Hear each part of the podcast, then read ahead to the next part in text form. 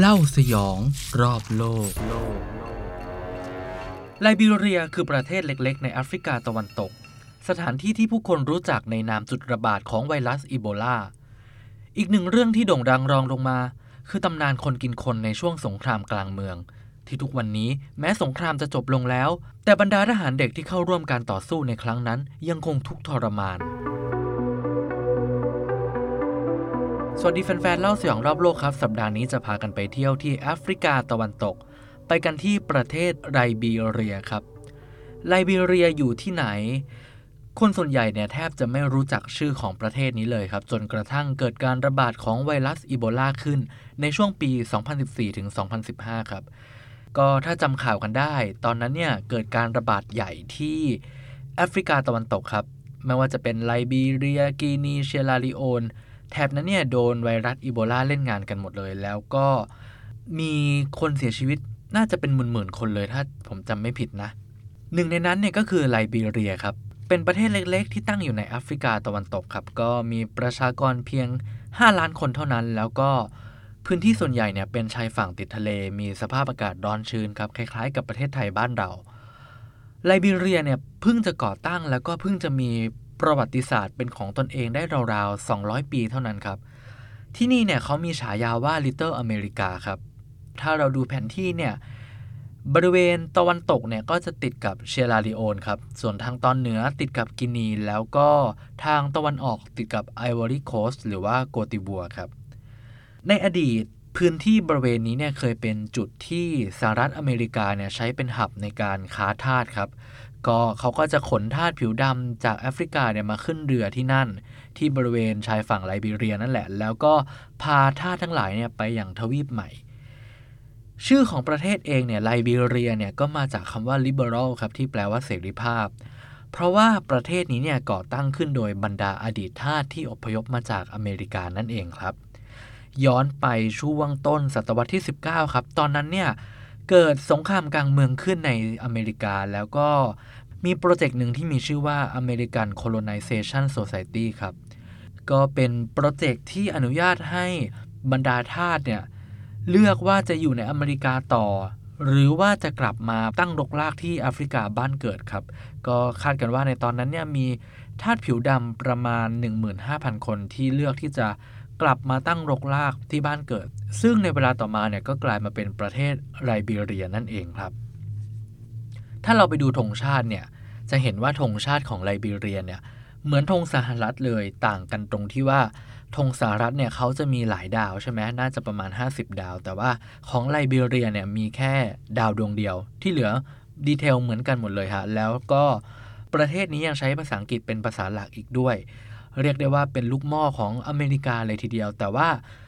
ถ้าดูความเจริญแล้วเนี่ยห่างไกลจากอเมริกาเลยฮะส่วนหนึ่งก็เพราะว่าไลบีเรียเนี่ยย่อยยับจากสงครามกลางเมืองถึง2ครั้ง ก่อนจะไปดูเรื่องคนกินคนที่แฟนคลับของเล่าสยองรอบโลกเนี่ยเคยขอมาเนี่ยมาดูประวัติศาสตร์ของไลบีเรียกันนิดหนึ่งครับ ช่วงสงครามกลางเมืองครั้งที่1เนี่ยเกิดขึ้นในปี 1989 ถึง 1997 ครับ จุดเริ่มต้นของสงครามเนี่ยเกิดขึ้นจากรัฐประหารในปี 1980 ครับ โดยนายพลซามูเอลโด ก่อนหน้านั้นเนี่ยไลบีเรียเขาก็มีประธานาธิบดี มีการเลือกตั้งแล้วก็ หมุนเวียนเปลี่ยนผ่านตำแหน่งกันมาเรื่อยๆ จนกระทั่งสมัยของประธานาธิบดีวิลเลียมโทลเบิร์ตครับ ซึ่งเป็นผู้นำคนที่ 20 ของประเทศ แต่แล้วฮะ อย่างที่เล่าไปว่าในปี 1980 เนี่ย เกิดรัฐประหารขึ้นนายพลซามูเอลโดครับ ก็แต่งตั้งตนเองขึ้นเป็นผู้นำประเทศ เท่านั้นยังไม่พอครับ ก็เกณฑ์คณะรัฐบาลทั้งหมด รวมถึงประธานาธิบดีคนก่อนก็คือวิลเลียมโทเบิร์ต ไปมัดตัวที่เสาแล้วก็ยิงเป้าสังหารทั้งหมดเลยครับ เหตุการณ์นี้เนี่ยมีภาพถ่ายบันทึกไว้ด้วย ก็ถ้าใครสนใจก็ลองไปเสิร์ชดูได้ครับเหี้ยมโหดพอสมควรเลยทีเดียวเหมือนกับสมัยโบราณที่ว่ากษัตริย์เขาล้มกษัตริย์องค์กรแล้วต้องฆ่ายกครัวอะไรแบบนั้นเลย ก็หลังจากนั้นฮะหลังจากสังหารรัฐบาลชุดก่อนไปแล้วเนี่ยซามูเอลโดก็ขึ้นเป็นผู้ปกครองประเทศแทนแล้วก็ว่ากันว่าในช่วงที่นายพลคนนี้เนี่ยขึ้น ปกครองประเทศหลังจากรัฐประหารเนี่ยผู้คนก็เผชิญกับการกดขี่มีเสียงต่อต้านเป็นจำนวนมาก ส่งผลให้ในเวลาต่อมาครับ เกิดกลุ่มกบฏที่มีชื่อว่า National Patriotic Front of Liberia ครับหรือว่า NPFL นำโดยชาลเทเลอร์ครับการก่อร่างสร้างตัวขึ้นของกลุ่มกบฏที่ต่อต้านรัฐบาลเนี่ยก็นำไปสู่การสู้รบและสงครามกลางเมืองครับ ก็สงครามก็กินเวลายืดเยื้อยาวนานครับในช่วงปี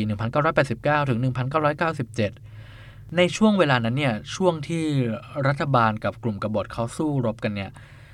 มีเด็กๆจำนวนมากเลยที่ถูกเกณฑ์ไปเข้าร่วมสงครามครับ แล้วก็ส่วนใหญ่ของเด็กเหล่านี้เนี่ยก็จะเป็นเด็กกำพร้า เพราะว่าพ่อแม่ถูกฝ่ายกบฏฆ่า หรือว่าถูกฝ่ายรัฐบาลฆ่าก็ไม่รู้จะไปไหน เด็กๆ พวกนี้ก็ถูกเกณฑ์มาเป็นทหารอาสาครับ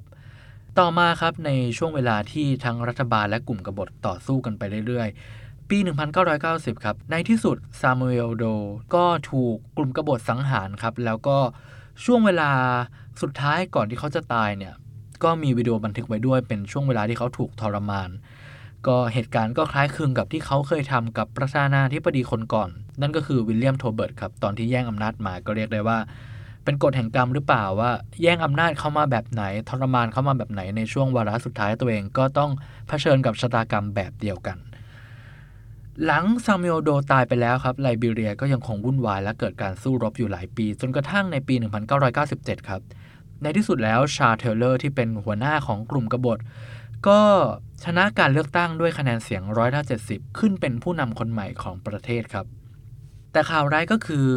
กลุ่มกบฏขึ้นมาเป็นรัฐบาลใหม่แล้ว ไลบีเรียก็ยังคงไม่สงบครับ ยังคงมีกลุ่มต่อต้านชาวเทเลอร์ แล้วก็ กลุ่มที่ฝักใฝ่ในอำนาจเก่าเนี่ยก็ส่งผลให้เหตุการณ์เนี่ยนำไปสู่สงครามกลางเมืองครั้งที่ 2 ครับ สงครามกลางเมืองครั้งที่ 2 เกิดขึ้นในปี 1999 ถึงปี 2003 ครับหรือเรียกได้ว่า 2 ปีเท่านั้นหลังจากชาวเทเลอร์ขึ้นเป็นผู้นำคนใหม่ เขาว่ากันว่าภายใต้การนำของชาวเทเลอร์ครับ ไลบีเรียเนี่ยถูกเพื่อนบ้านอย่างกาหน้าและไนจีเรียเนี่ยกล่าวหาว่า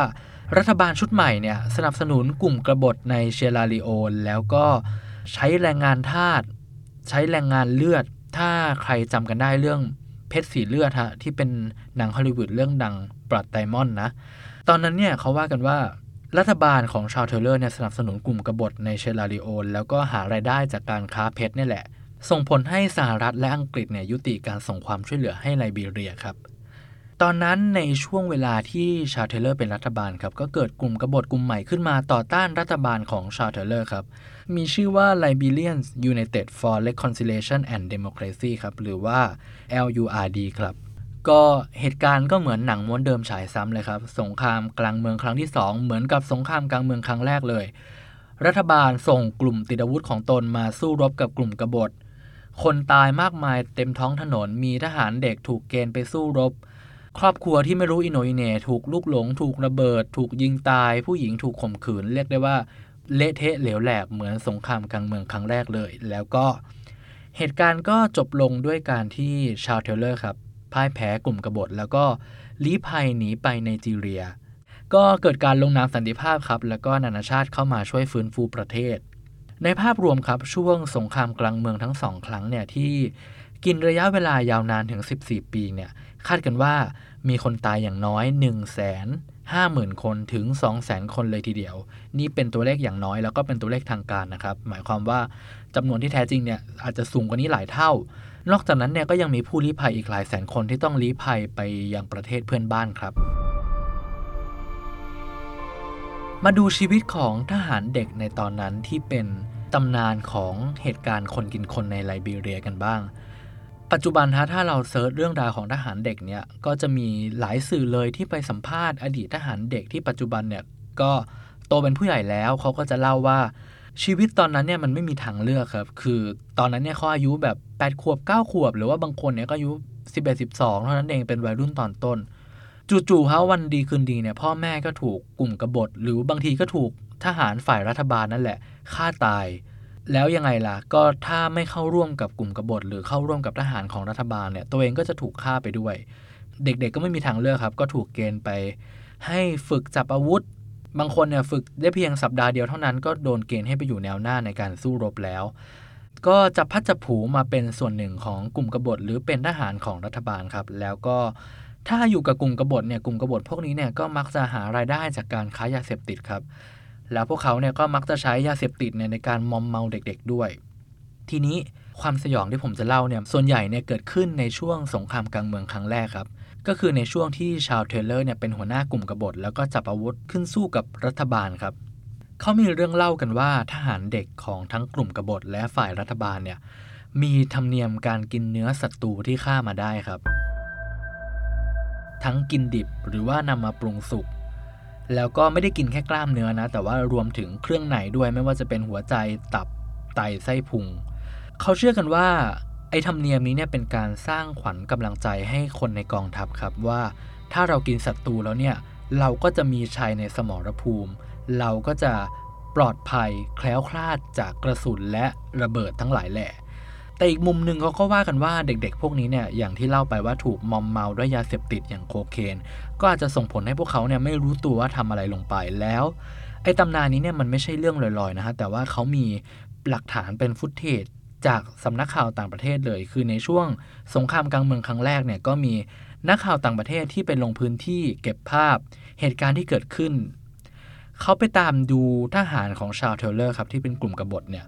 ปรากฏว่าทหารเด็กเหล่านั้นเนี่ยก็โชว์อวัยวะขึ้นมาให้ดูเลยว่าแบบนี่คืออวัยวะนี่คือเครื่องในของศัตรูที่พวกเขาฆ่ามาได้ แถมยังโอ้อวดสรรพคุณด้วยว่าเนี่ยพวกเขาน่ะกินดิบๆเลยนะ ก็ถ้าใครสนใจก็ลอง search ใน YouTube กันได้ฮะมี footage เก่าให้ดูอยู่ แต่ว่าต้องลงทะเบียนจำกัดอายุนะ เพราะว่ามันมีภาพศพแล้วก็ภาพเครื่องในมนุษย์จริง ๆ ทีนี้ฝั่งที่เป็นทหารของรัฐบาลเนี่ยก็ใช่ย่อยฮะ มีกองทัพทหารเด็กเหมือนกัน แล้วก็กินอวัยวะของศัตรูเหมือนกัน ต้องเล่าถึงตัวละครที่เป็นตำนาน อีกตัวละครหนึ่งของฝั่งรัฐบาลก็คือนายพลตุดเปลือยนายพลตุดเปลือยคนนี้เนี่ยเป็นแม่ทัพที่โด่งดังมาก แล้วก็รบให้กับกองกำลังหนึ่งที่มีชื่อว่า United Liberation Movement of Liberia for Democracy ครับ ชื่อยาวมาก สรุปง่ายๆก็คือเป็น หน่วยรบหนึ่งที่อยู่ใต้ธงของรัฐบาลในเวลานั้นที่สู้กับกลุ่มกบฏของชาวเทเลอร์ ทีนี้เขาเป็นตำนานเนี่ยเพราะว่าเจ้าตัวเนี่ยโหดมากแล้วก็มีเอกลักษณ์อันโดดเด่นก็คือเขาจะแก้ผ้ารบครับ คือจะไม่ใส่อะไรเลยใส่แค่รองเท้า แล้วก็สะพายปืนแค่นั้นเลย แล้วก็คนในหน่วยเนี่ยก็จะแก้ผ้ารบกันหมดครับ เพราะว่าถือเป็นเคล็ดว่า ถ้าเราแก้ผ้าแล้วเนี่ย กระสุนก็จะยิงไม่ถูกตัวครับ ร่างกายก็จะล่องหน ก็ไม่รู้ว่าจริงไม่จริง แต่ว่าปัจจุบันนี้เนี่ยเจ้าตัวก็ยังมีชีวิตอยู่รอดมาถึงปัจจุบันก็อาจจะเป็นเรื่องจริงก็ได้ ทีนี้เนี่ยคนนี้เนี่ยที่ว่าเป็นตำนานก็เพราะว่าชีวิตแกเนี่ยสุดโต่งมาก ตอนช่วงสงครามกลางเมืองเนี่ยก็เป็นแม่ทัพ พาคนออกไปรบ เป็นผู้คุมหน่วยทหารเด็ก พอสงครามสิ้นสุดก็สำนึกผิดครับ เจ้าตัวเนี่ยผันตัวมาเป็นนักบวชเผยแพร่พระธรรมคำสอนเดินทางไปทั่วประเทศ หันหลังให้ความรุนแรงไปแล้ว ก็มีสื่อต่างประเทศมากมายไปตามติดชีวิตเขาไปสัมภาษณ์ ชีวิตว่าช่วงที่สงครามกลางเมืองเนี่ยเป็นยังไง แล้วก็ช่วงหลังจากนั้นเนี่ยเป็นยังไง ถ้าช่องที่ดังๆ ก็คือของ Vice ครับ VICE ใน YouTube เขาไปตามสัมภาษณ์คนนี้แหละ แล้วคนคนนี้เนี่ยก็เป็นคนยืนยันเองว่าในช่วงสงครามกลางเมืองครั้งแรกเนี่ยในหน่วยของเขาเนี่ยที่เขาดูแลทหารเด็กเนี่ยเขามีพิธีกรรมดื่มเลือดเด็ก ๆ ด้วยนะครับ โดยเด็กๆเหล่านี้เนี่ยก็เรียกได้ว่าเป็นเหยื่อนั่นแหละ คือเป็นเด็กไม่รู้จากไหนนี่แหละ ถูกพาตัวมาแล้วก็ถูกกรีดเลือด รีดเลือดกันสดๆ หรือว่าควักหัวใจมากินกันเลย เป้าหมายก็คือเพื่อสร้างขวัญกำลังใจ หรือว่าเพื่อรับน้องให้กับทหารเด็กรุ่นใหม่ครับ ให้เขาเตรียมตัวในการต่อสู้ในสมรภูมิรบส่วนการกินเนื้อศัตรูเนี่ยเขาก็บอกว่าก็เคยกินเหมือนกันแล้วก็กินมาแล้วหลายครั้งด้วย อาจจะพูดได้ว่าคือ ท่ามกลางความรุนแรงที่มันเกิดขึ้นทุกวันเนี่ยในสงครามเนี่ยการกินเนื้อคนเนี่ยมันอาจจะเป็นเรื่องธรรมดาไปแล้วในช่วงเวลานั้น แล้วก็เป็นสิ่งที่กองทหารหลายกอง ไม่ว่าจะเป็นฝั่งกลุ่มกบฏหรือว่าฝั่งรัฐบาลเนี่ยทำเพื่อสร้างขวัญกำลังใจหรือว่าเพื่อปลุกระดมให้คนมันฮึดสู้ขึ้นมา ทีนี้ก็ไม่ได้มีแค่คำให้การของ ฝั่งที่เป็นอดีตทหารกบฏและอดีตทหารของรัฐบาลนะฮะช่องไวส์เนี่ยเขาไปตามถามเจ้าของโรงแรมหนึ่งที่โรงแรมของเขาเนี่ยเคยตกอยู่ในพื้นที่การสู้รบของสงครามกลางเมืองครั้งแรกมาด้วย เขาก็เล่าว่าตอนนั้นเนี่ยศพคนเนี่ยเกลื่อนไปทั่วโรงแรมเลยฮะคือมีคนตายจากความรุนแรงเยอะมาก แล้วก็เช้ามาเนี่ยก็เห็นเลยว่าแบบ หลายคนเนี่ยถูกสับร่าง ถูกตัดอวัยวะ เป็นชิ้นๆ ไปต้มน้ำกินหรือว่าไปย่างกิน คือมันเวลานั้นเนี่ยมันเขาบอกว่ามันไม่แปลกเลยที่คนจะลุกขึ้นมากินคนด้วยกัน เพราะว่าอย่างที่เล่าไปว่าความรุนแรงมันเกิดขึ้นไปทั่ว แล้วก็อีกปัจจัยหนึ่งก็คือความยากจนและอาหารมันไม่ได้หาง่าย ๆ ครับ ทุกวันนี้ฮะกระบวนการไต่สวนลงโทษ และก็สืบหาความจริงรวมถึงทวงคืนความยุติธรรมให้เหยื่อที่เสียชีวิตในช่วงสงครามกลางเมืองก็ยังคงอยู่ครับ ล่าสุดเนี่ยเกิดขึ้นเมื่อเดือนธันวาคมปี 2020 นี้เอง คนที่ขึ้นศาลเนี่ยถูกกล่าวหาว่าเป็นอดีตกบฏของชาวเทเลอร์นี่แหละ แล้วก็ถูกกล่าวหาว่าฆ่าพลเรือนข่มขืนรวมถึงกินอวัยวะมนุษย์ด้วยครับ ก็เพิ่งจะขึ้นศาลไปเมื่อไม่กี่ปีมานี้ในสวิตเซอร์แลนด์ครับ ส่วนตัวของชาวเทเลอร์เองเนี่ยหลังจากลี้ภัยไปที่ไนจีเรียเนี่ยคนคนนี้ก็ถูกขึ้นศาลเหมือนกัน ในปี 2008 ครับ โดยไปขึ้นศาลที่กรุงเฮกประเทศเนเธอร์แลนด์ก็แน่นอนว่าถูกกล่าวหาหลายอย่างไม่ว่าจะเป็นการใช้แรงงานทหารเด็กการกินเนื้อคน แต่ว่าหลังการไต่สวนนานหลายปีเนี่ยในที่สุดปี 2013 เนี่ยศาลพิเศษเขาก็ตัดสินออกมาว่าให้จำคุกชาวเทเลอร์ 50 ปีครับในความผิดฐานที่สนับสนุน กลุ่มกบฏในเซียร์ราลีโอนครับเรียกได้ว่าเป็นความผิดฐานก่ออาชญากรรมสงครามเลยทีเดียว แต่ว่าไม่แน่ใจว่าอาจจะเพราะว่าหลักฐานของการ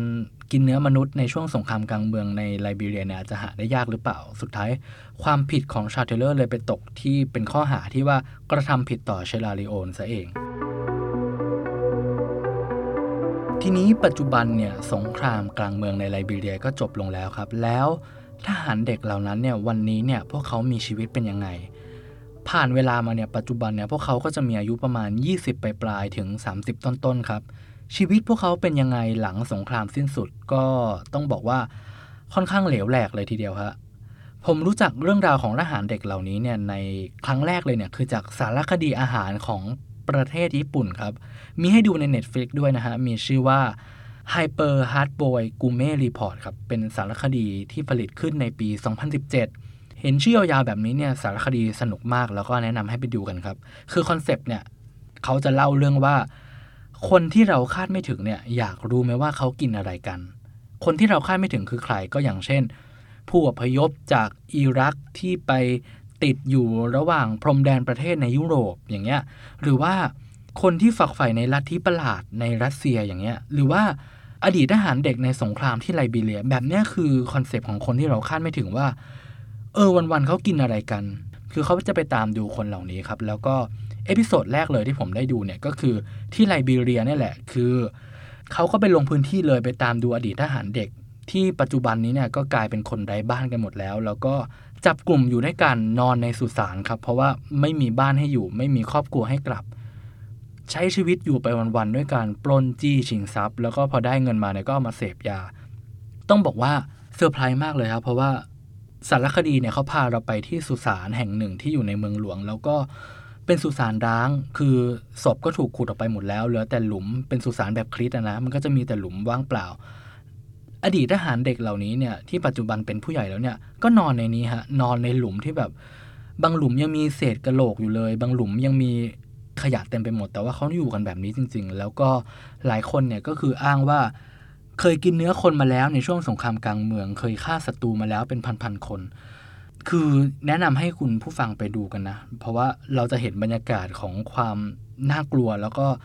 อดีตทหารเด็กเหล่านี้เนี่ยคือหลายคนเนี่ยดูออกเลยว่า เขาไม่ปกติดูมีปัญหาทางจิต แล้วก็ดูใช้ความรุนแรงครับ คือซีนที่พีที่สุดของสารคดีเนี่ยคือระหว่างที่คุยกันอยู่เนี่ยอยู่ดีๆเนี่ยตากล้องเนี่ยก็โดนฉกกล้องไปต่อหน้าต่อตาเลยครับ หรือว่าบางครั้งเนี่ยทหารเด็กเหล่านี้เนี่ยก็เรียกให้เอ้ยเข้ามาถ่ายในสุสานเลย แต่ว่าพอเข้าไปแล้วเนี่ยโดนล้วงกระเป๋าครับ คือมันเกิดอะไรแบบนี้ขึ้นต่อหน้ากล้องเลย ทีนี้ตัวละครที่เราคาดไม่ถึงที่ว่าเขาไปตามดูเนี่ยเป็น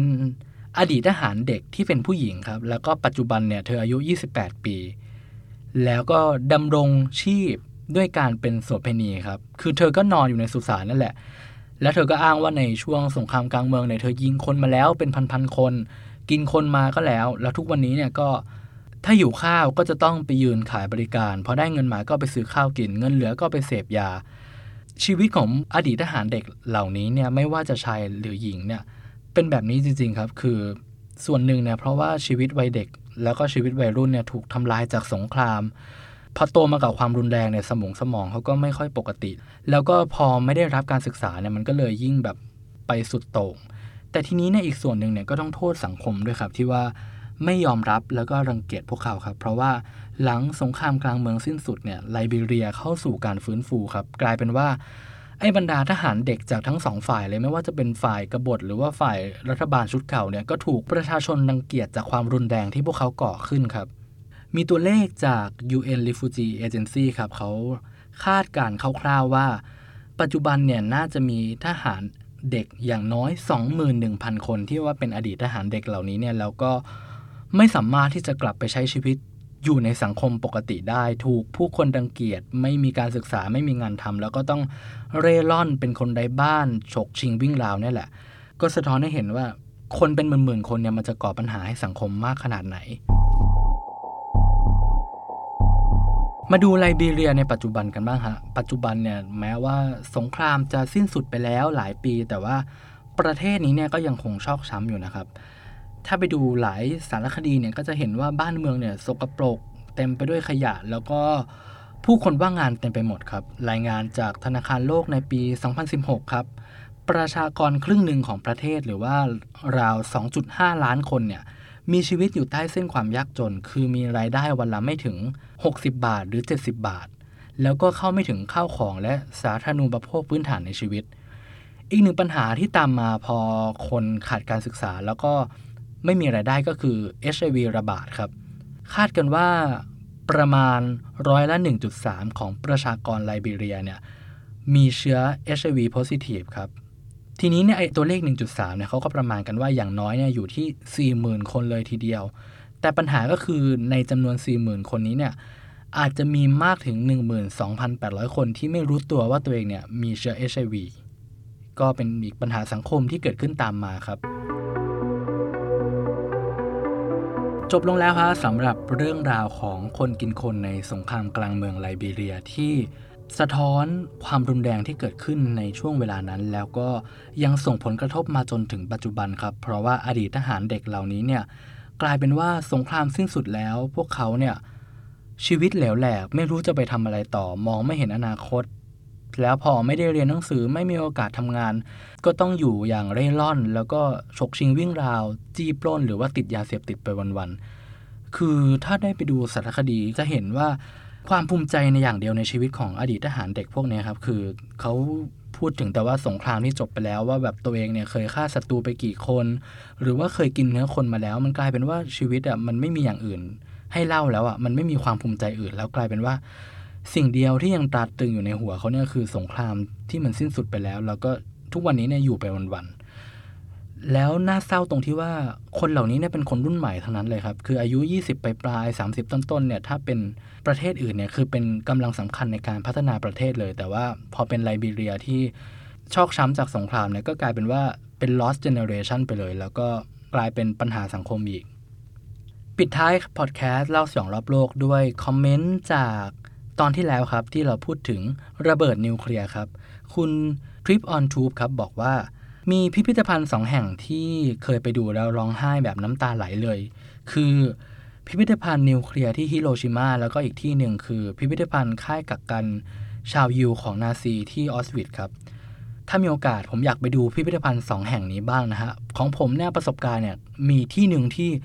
น้ำตารืนขึ้นมาเลยตอนไปดูเนี่ยก็คือคุกตวนเสลงที่ กัมพูชาครับ คือบรรยากาศเนี่ยมันหดหู่มาก แล้วพอเราได้ฟังเทปบรรยายที่ว่าเขาบรรยายว่าแต่ละห้องขังเนี่ยเคยเกิดอะไรขึ้น